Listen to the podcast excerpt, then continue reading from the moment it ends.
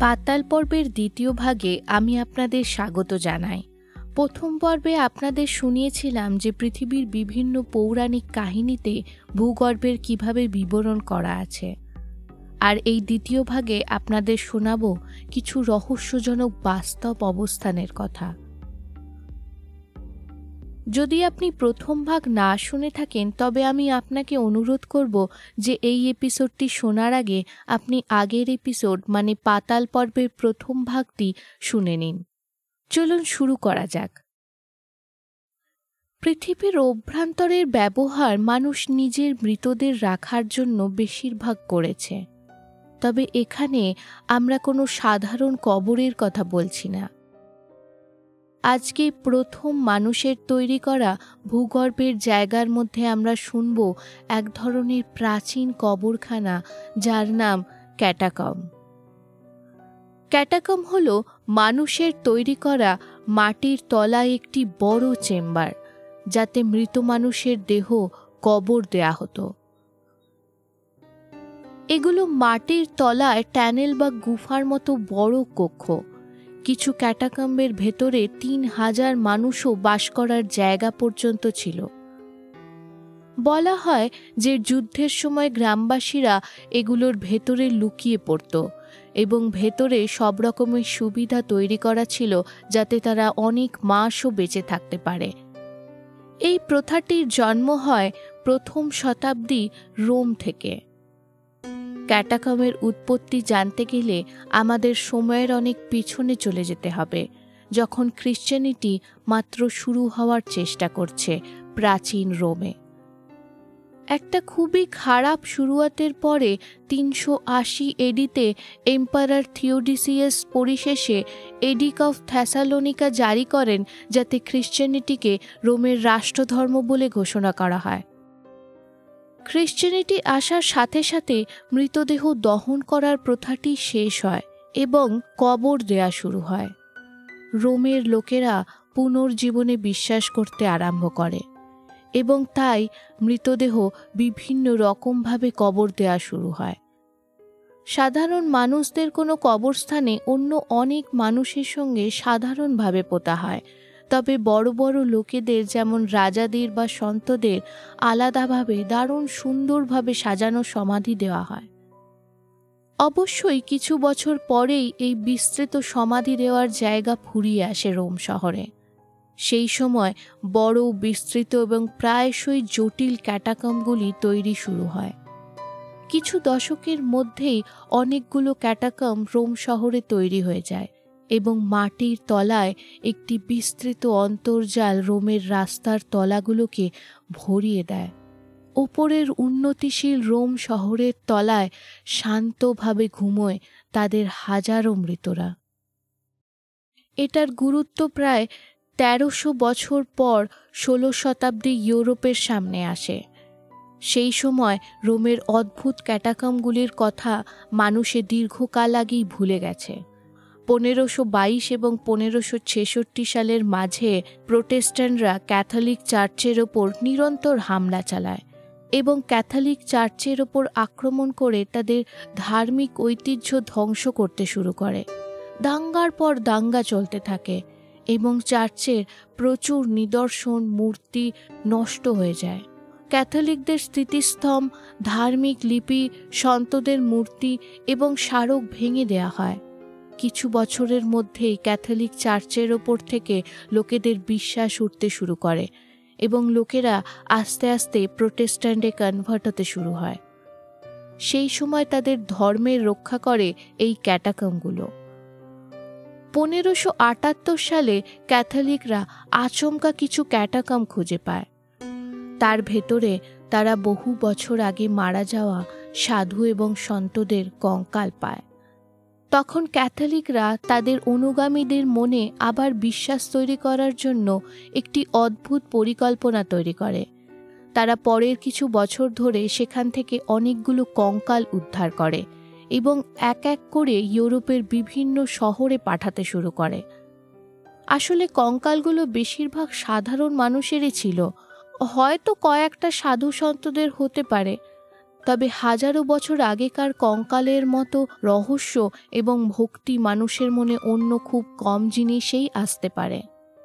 চার্চের অধিকারীরা সেই কঙ্কালগুলোকে দারুণ সুন্দর করে সাজিয়ে নেয় এবং সেগুলোকে চার্চের মধ্যে প্রদর্শন করতে আরম্ভ করে। রং করা সোনার বল দিয়ে তারা কঙ্কালগুলোর চোখের গর্তগুলো ভরে, যেমন ঠিক যেন চোখটা রয়েছে কঙ্কালগুলোকে সোনার মালা ইত্যাদি পরানো হয় এবং সাধুদের মতো পোশাকও তাদেরকে পরানো হয়।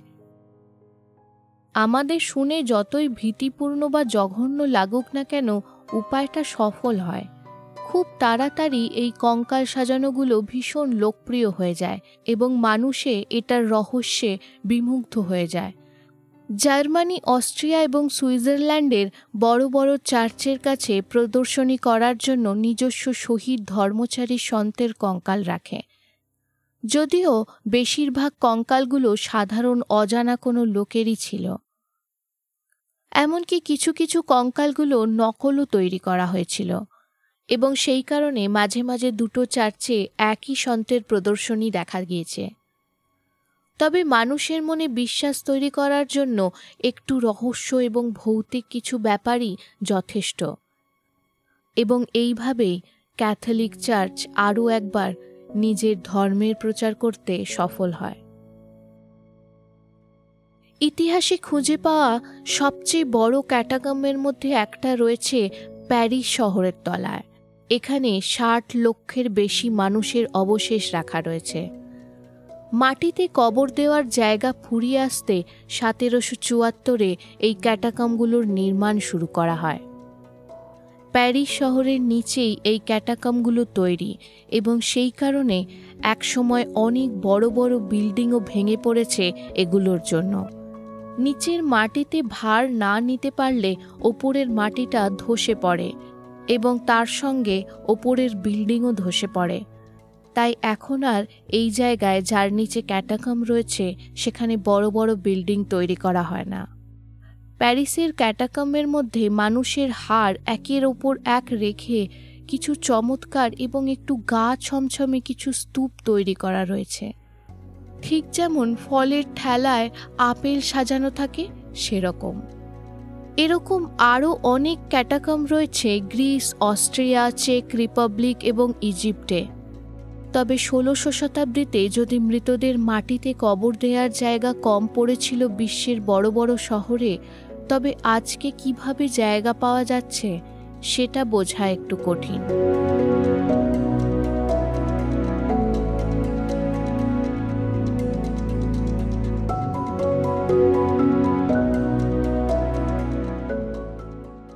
অপূর্ব সুন্দর পাহাড়, ঝর্ণা, জঙ্গল, নদী এবং পুকুরে ভরা একটি জায়গার নাম কোলা পেনিনসুলা।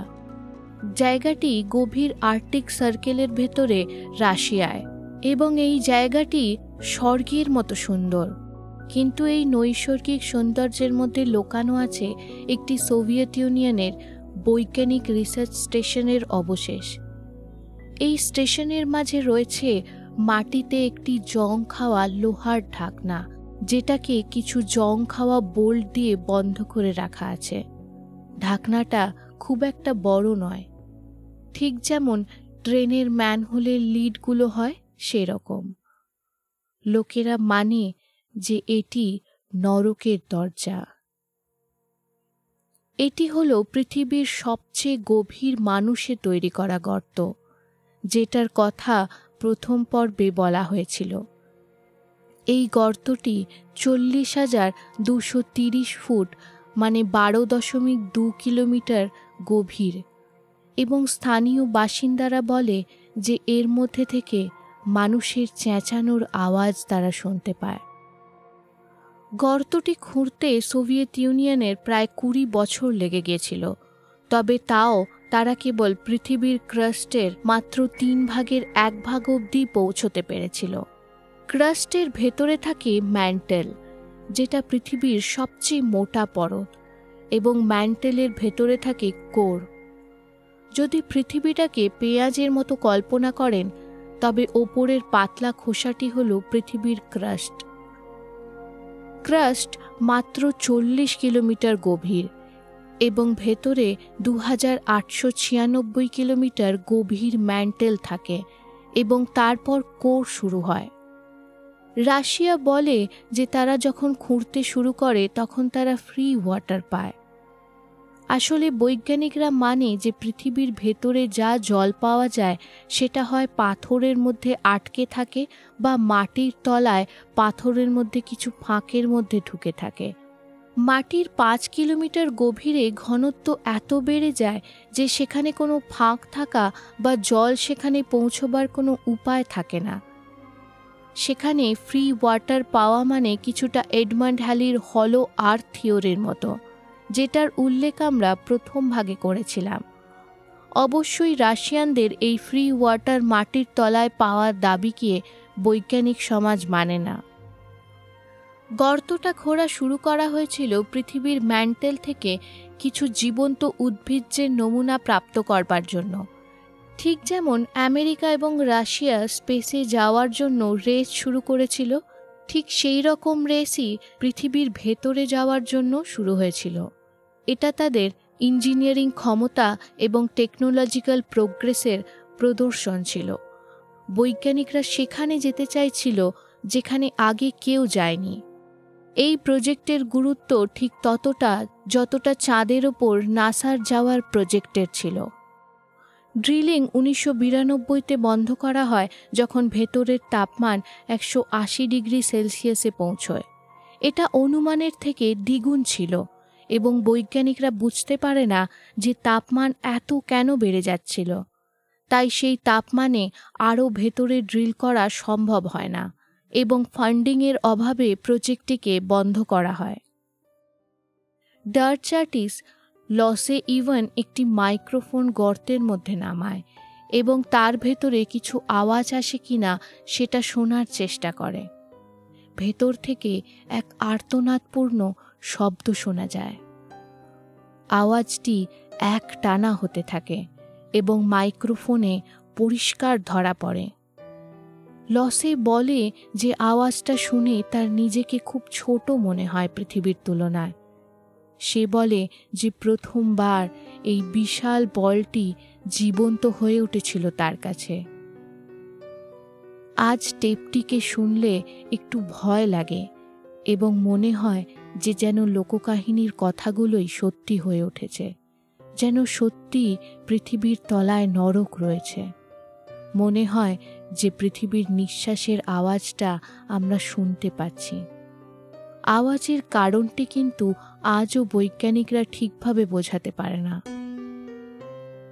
পৃথিবীর গভীরে কি আছে সেটা দেখার রেসটি কিন্তু এখনও শেষ হয়নি।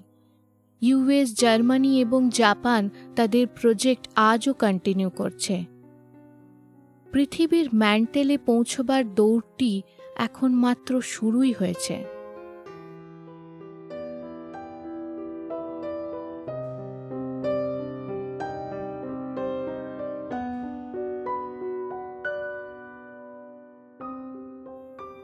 মানুষ নিজের উন্নতির রাস্তায় কাউকে আসতে দেয়নি। এমনকি কোনো পর্বতকেও নয়। আমেরিকার বোস্টন এবং এনওয়াইয়ের মাঝে রেল রুটে বাক্সায়ার হিলসের মধ্যে হুস্যাক মাউন্টেন নামের একটি পাহাড় আছে। আজকে এই পাহাড়টাকে পেরোনোর জন্য হুস্যাক ট্যানেলের ব্যবহার করা হয়। এই ট্যানেলটার জন্য হুস্যাক মাউন্টেনটাকে পেরোনো যায় কেবল সাত দশমিক ছ কিলোমিটারের মধ্যে। এই টানেলটা আমেরিকার প্রথম টানেল প্রজেক্ট ছিল এবং সেই সময়কার সবচেয়ে বড় নির্মাণের চেষ্টা ছিল। টানেলটা খোঁড়ার জন্য ব্ল্যাক পাউডার এবং নাইট্রোগ্লিসারিন ব্যবহার করা হয়েছিল। আসলে নাইট্রোগ্লিসারিন আঠেরোশো পঁয়ষট্টি সালে আবিষ্কার করা হয়েছিল আমেরিকাতে। আজকের মতো মডার্ন ড্রিলিং টেকনিক তখন ছিল না এবং টানেলটা তৈরি হতে পঁচিশ বছর লেগে যায়। পঁচিশ বছর ধরে মাইনার মানে খনির শ্রমিকেরা ব্ল্যাক পাউডার, নাইট্রোগ্লিসারিন কুরুল এবং নিজের হাতে করে হুসেক মাউন্টেনের সেই পাহাড়ের সঙ্গে যুদ্ধ চালিয়ে যায়। হুসেক মানে স্থানীয় ভাষায় পাথর এবং পাহাড়টি পুরোপুরি শক্ত পাথরে তৈরি। যখন টানেলটা বানানো শেষ হয় আঠেরোশো পঁচাত্তর সালে, তখন এটা পৃথিবীর সবচেয়ে লম্বা ট্যানেল ছিল। তবে এই ট্যানেলটার আরও একটি নামও আছে। সেই নামটি দেওয়া হয়েছিল কারণ এখানে বিভিন্ন দুর্ঘটনায় দুশোর ওপর মানুষের প্রাণ গেছিল। এমনকি কিছু খুনও এখানে হয়েছিল। টানেলটাকে বলা হয় দ্য ব্লাডি পিট। আঠেরোশো চল্লিশ দশকে আমেরিকান বৈজ্ঞানিক অ্যাসকানিও সব্রেরো নাইট্রোগ্লিসারিনের আবিষ্কার করে। তবে সেই দেখে যে পদার্থটি এতই বিস্ফোরক যে এটার কোনো ব্যবহার করা অসম্ভব হবে। তবে পরে এই পদার্থটির খোঁজ পায় অ্যালফ্রেড নোবেল। সেই নোবেল যার নামে নোবেল পুরস্কার দেওয়া হয়। নোবেল নাইট্রোগ্লিসারিনের বিস্ফোরকতাকে কাবু করতে সফল হয় এবং এটার ব্যবহার ডায়নামাইট তৈরি করাতে শুরু হয়। প্রথম ডায়নামাইটের ব্যবহার হয় এই হুসেক টানেলে আঠেরোশো পঁয়ষট্টি সালে। চোদ্দ বছর ধরে আগেই কাজ চলছে, তবে পাহাড়ের পাথর এত শক্ত যে খোঁড়ার কাজ খুব ধীরে চলে। তাই ডায়নামাইট দিয়ে খোদাই করার পরীক্ষণ সেখানে করা হয়। তবে ডায়নামাইটটি যে ঠিক কতটা বিস্ফোরক বা এটার ঠিকভাবে ব্যবহার কীভাবে করতে হয়, সেটার কল্পনা তখন খনির শ্রমিকদের ছিল না। কুড়ি মার্চ আঠেরোশো পঁয়ষট্টির দুপুরে তিনজন বিস্ফোরক বিশেষজ্ঞ নেট ব্রিঙ্কম্যান, বিলি ন্যাস এবং রিঙ্গো কেলি ঠিক করল যে তারা নাইট্রো ব্যবহার করবে তাদের কাজ তাড়াতাড়ি আগে বাড়াবার জন্য। তারা পরিকল্পনা করে যে তারা নাইট্রোর চার্জটাকে টানেলের যেখানে খোদাই করার ছিল সেখানে রাখবে। তারপর তারা সেখান থেকে কিছুটা দূরে একটা সুরক্ষিত জায়গায় গিয়ে দাঁড়াবে। এবং তারপরে তারা চার্জটাকে সেখান থেকে ফাটিয়ে দেবে। প্ল্যানের অনুযায়ী তারা চার্জটিকে রাখে ঠিক জায়গায় এবং ফেরত যেতে লাগে। তবে কোনো কারণে রিঙ্গো বাকি দুজনের ফিরে আসার আগেই চার্জটা ফাটিয়ে দেয়। দুজন সেই পাহাড়ের পাথরের তলায় চাপা পড়েই মারা যায়। দুর্ঘটনার পরেই রিঙ্গো কেলি নিখোঁজ হয়ে যায় এবং সেই সময় অনেকেই বলে যে এটা কোনো দুর্ঘটনা ছিল না। এই ঘটনার পরে খনির কর্মীরা বলতে লাগে যে ওখানে নাকি তারা কোনো মানুষের চেঁচানোর আওয়াজ শুনতে পায়। তাদেরকে বোঝানোর চেষ্টা করা হয় যে আওয়াজগুলো কেবল তাদের মনের ভুল এবং এরকম আওয়াজ টানেলের ভেতরে হাওয়ার জন্য হয়ে থাকে। তবে তারা মানে না। অনেকেই সেখানে কাজ করতে চায় না। এবং কাজের গতি আরও কমে যায়। তখন আঠেরোশো আটষট্টি সালে পল ট্রেভার্স নামের একজন প্রতিষ্ঠিত সিভিল ওয়ারের ক্যাভালারি অফিসার এবং একজন মেকানিক্যাল ইঞ্জিনিয়ারকে ডাকা হয় কনস্ট্রাকশন সাইটের তদন্ত করার জন্য। তাকে অনুরোধ করা হয় যে সে যেন এসে ট্যানেলটার পরীক্ষণ করে। অবশ্যই আশা করা হয়েছিল যে তিনি এসে দেখবেন যে ভয়ের কিছুই ব্যাপার নেই। এবং কাজ শীঘ্রই শুরু করা যাবে। আটই সেপ্টেম্বর ট্রাভের্স টানেলের ভেতরে পরীক্ষণ করতে যান এবং তিনি সেখানে যা দেখেন তা তিনি বলেন যে কোনো দিন ভুলতে পারবেন না। পরে তিনি তার বোনকে একটি চিঠিতে জানান, তিনি এবং আরও একজন রাত নটার সময় টানেলের ভেতরে যান এবং মধ্যেখানে গিয়ে তারা সেখানে দাঁড়িয়ে পড়েন। নিঃশব্দ টানেলে দাঁড়িয়ে তারা দুজন কোনো আওয়াজ হচ্ছে কিনা সেটা শোনার চেষ্টা করেন। তিনি বলেন যে তারা সত্যি সেখানে মানুষের যন্ত্রণার চেঁচানোর আওয়াজ শুনতে পায়। তিনি এরকম আওয়াজ যুদ্ধের সময় অনেক শুনেছেন, তবে সেই টানেলের আওয়াজ তাকে ভেতর থেকে কাঁপিয়ে দিয়েছিল। তিনি পরে বলেন যে তারা যেটা শুনেছিল সেটা হাওয়ার আওয়াজ ছিল না। ট্রাভার্সের পরীক্ষণের ঠিক এক মাস পরে সতেরোই অক্টোবরে টানেলের সবচেয়ে বড় দুর্ঘটনা হয়। যে কোনো টানেলের মধ্যে কিছু শ্যাফ তৈরি করা থাকে হাওয়া বেরোনোর জন্য। যখন কোনো ট্রেন খুব গতিতে ভেতরে ঢুকে, তখন সামনের হাওয়ার চাপটাকে কমানোর জন্য মাঝখানে পাহাড়ের উপর দিকে কিছু গর্ত বানানো হয়।